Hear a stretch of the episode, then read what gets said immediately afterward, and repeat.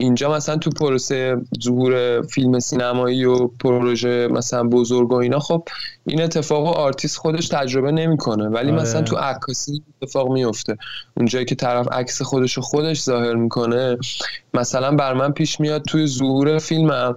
یهو میگم که اشکال نداره. بذار مثلا این سی ثانیه دیگه هم توی دارو بمونه. یا مثلا میگم بذار مثلا این داروه رو یه ذره اینجوریش کنم که مثلا شاید فلان جور بشه. و این می‌دونی تو تو, تو, تو تمام پروسه که یک انگار یه با یه موجود زنده طرفی داری همش دخالت می‌کنی و این دخالت خیلی جذابه. حالا می‌خوام یه یه نکته دیگه ای رو اشاره کنم بهش که خیلی به نظرم مهمه. یعنی حداقل بر من خیلی مهم بوده. و اینو باز حالا یه آدم دیگه ای بهش اشاره می‌کنه توی کتابش که من خیلی تو ذهنم موند و این آدمم واقعا خیلی احترام زیادی براش قائلم. پیمان هوشمندزاده توی توی کتابی یه کتابی داره که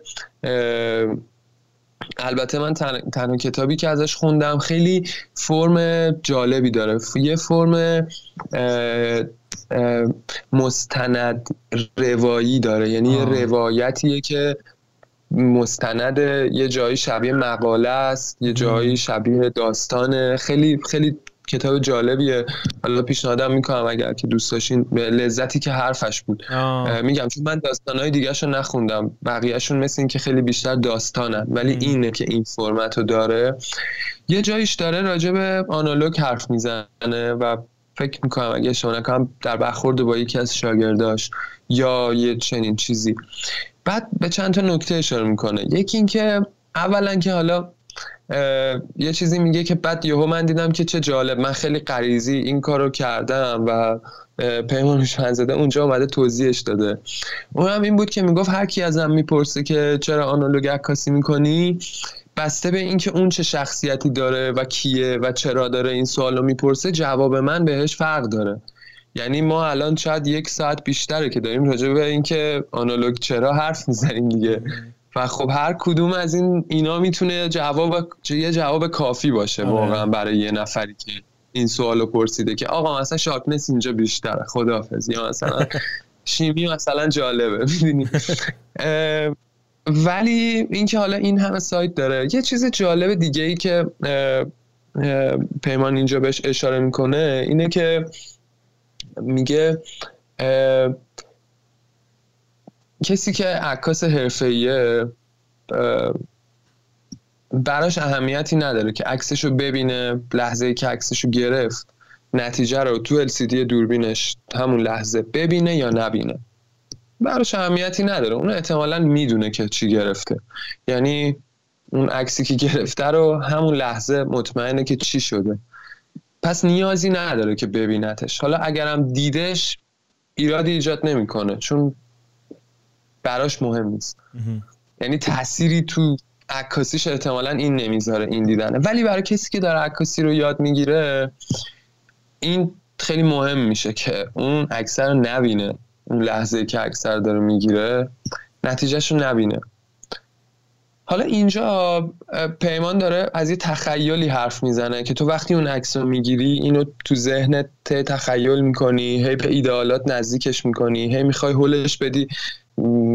به اون سمتی که خودت می‌خوای و حالا یه هفته بعد سه روز بعد یه ماه بعد موقعی که عکس رو دیدی و وقتی نتیجه رو می‌بینی که حالا چقدر نزدیک به اون چیزی که تو ذهنت بود چقدر دوره این خیلی خیلی به, به اون کسی که داره عکاسی یاد می‌گیره خیلی یاد میده.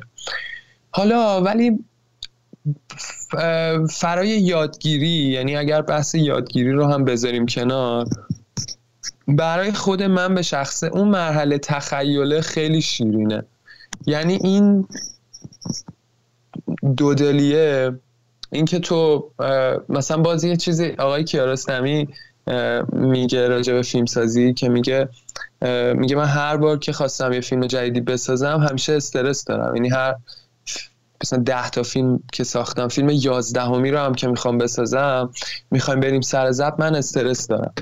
و این این استرس خیلی شیرینه. یعنی به نظرم این استرس اگر نباشه اونجایی که تو دیگه تموم شدی احتمالا. یعنی داری یه کار صرفا فنی انجام میدی خیلی هم واردی و حالا آقا اینو بذاریم دوربینو بذاریم اونجا اونو بگیریم. نمی‌دونم این شات هم که قراره اینجوری باشه آقا شما اون کارو بکن. و می‌دونی همه چی مشخصه. پس احتمالا آقای کیارستمی هم قرار نیست بره قرار نبوده بره یه کار فنی بکنه که استرس داشته که دا... که همش دلنگرون بوده که اون چیزی که می‌خواد مثلا حالا بشه یا و توی عکاسی هم به نظرم همین اتفاق میفته. یعنی اینکه تو هر چقدر که نور رو می‌شناسی و هر چقدر که وضعیت رو می‌دونی و همه اینا. ولی اینکه اون لحظی که اون عکس رو گرفتی حالا به خاطر گذرا بودن اون لحظه به خاطر شرایط پیچیده اون لحظه و و و هزار تا المان دیگه اینکه مطمئن نیستی واقعا که اون چیزی که ثبت شده واقعا همونه یا نه. و خیلی وقتا هم مطمئنی ها. یعنی خیلی وقتا هم می‌گیری و می‌دونی که خب این قرار این بشه. از اونجایی که حالا تجربه کردی می‌شناسی کاری که داری انجام میدی رو حالا آنالوگی هم باشه تو باز مطمئنی که این قرار بشه. ولی حتی اونجایی هم که مطمئنی باز باز این تخیلت داره کار می‌کنه. یعنی تو نبینیش آفرین. تا روزی که اون عکس رو ببینی و اون روز انقدر لذت بخشه یعنی وقتی که تو بعد از این فرایند میشینی نتیجه کار رو می‌بینی اون لذتی که بهت میده هیچ هیچ وقت هیچ وقت دیجیتال نمیده.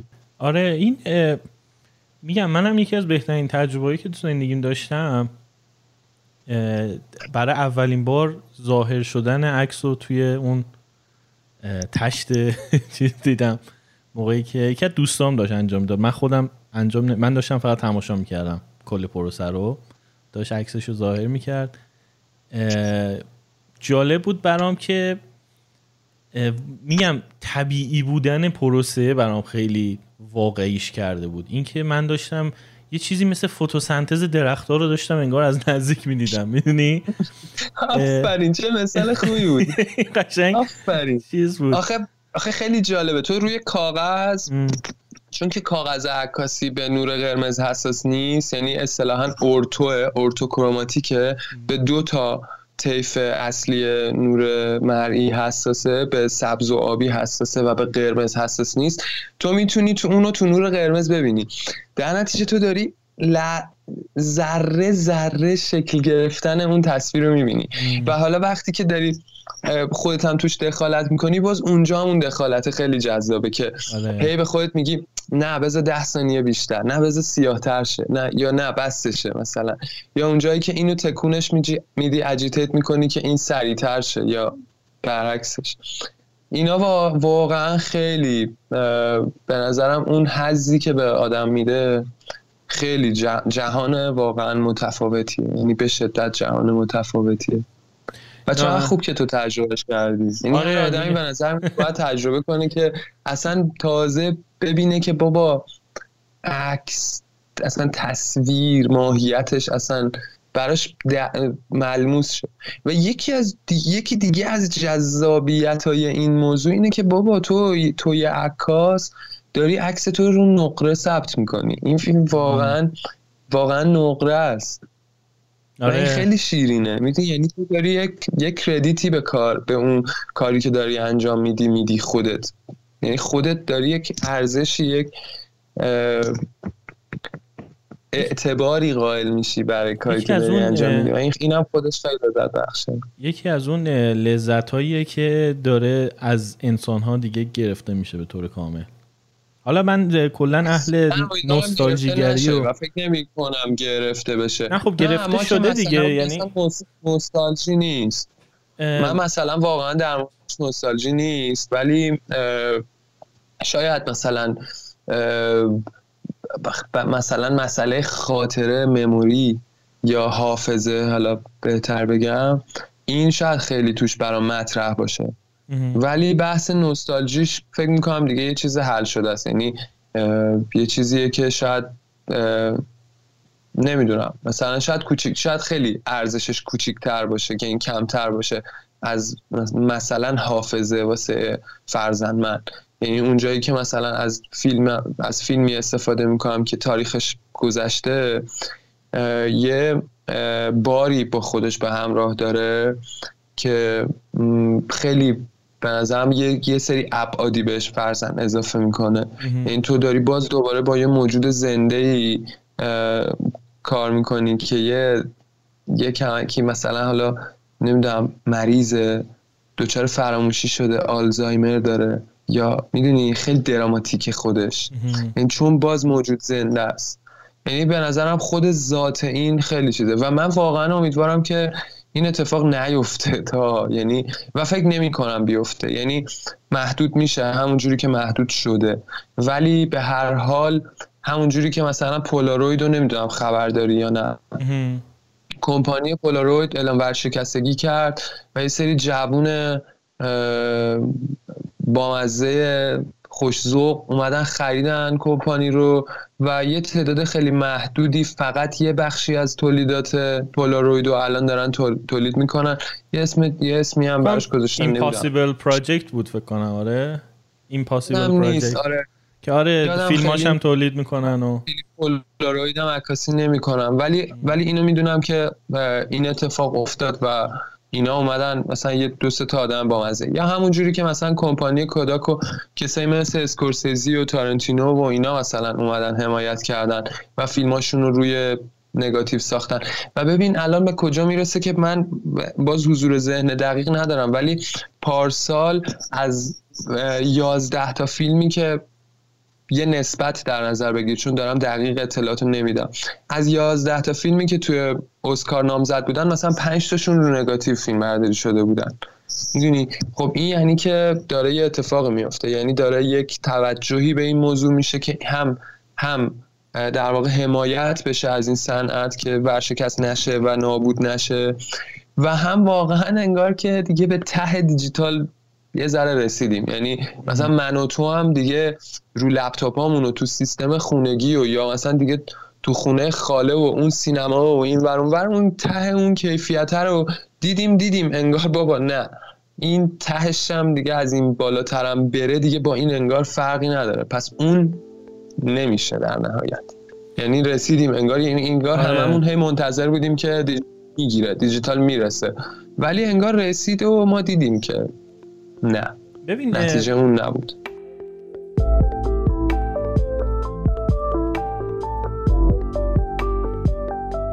سلام من طاهام این تکه صدایی که شما شنیدین یه بخش کوتاه از یه گفتگوی خیلی خیلی طولانی تره که توی کانال اصلی رادیونیست می‌تونین بشنوین. لینک اپیزودهای اصلی رادیونیست توی اپلیکیشن های مختلف توی توضیحات اومده. اگر هم دوست که از رادیونیست حمایت کنین لینک حمایت توی show notes یا توضیحات پادکست هست. همینطور روی وبسایتمون رادیونیست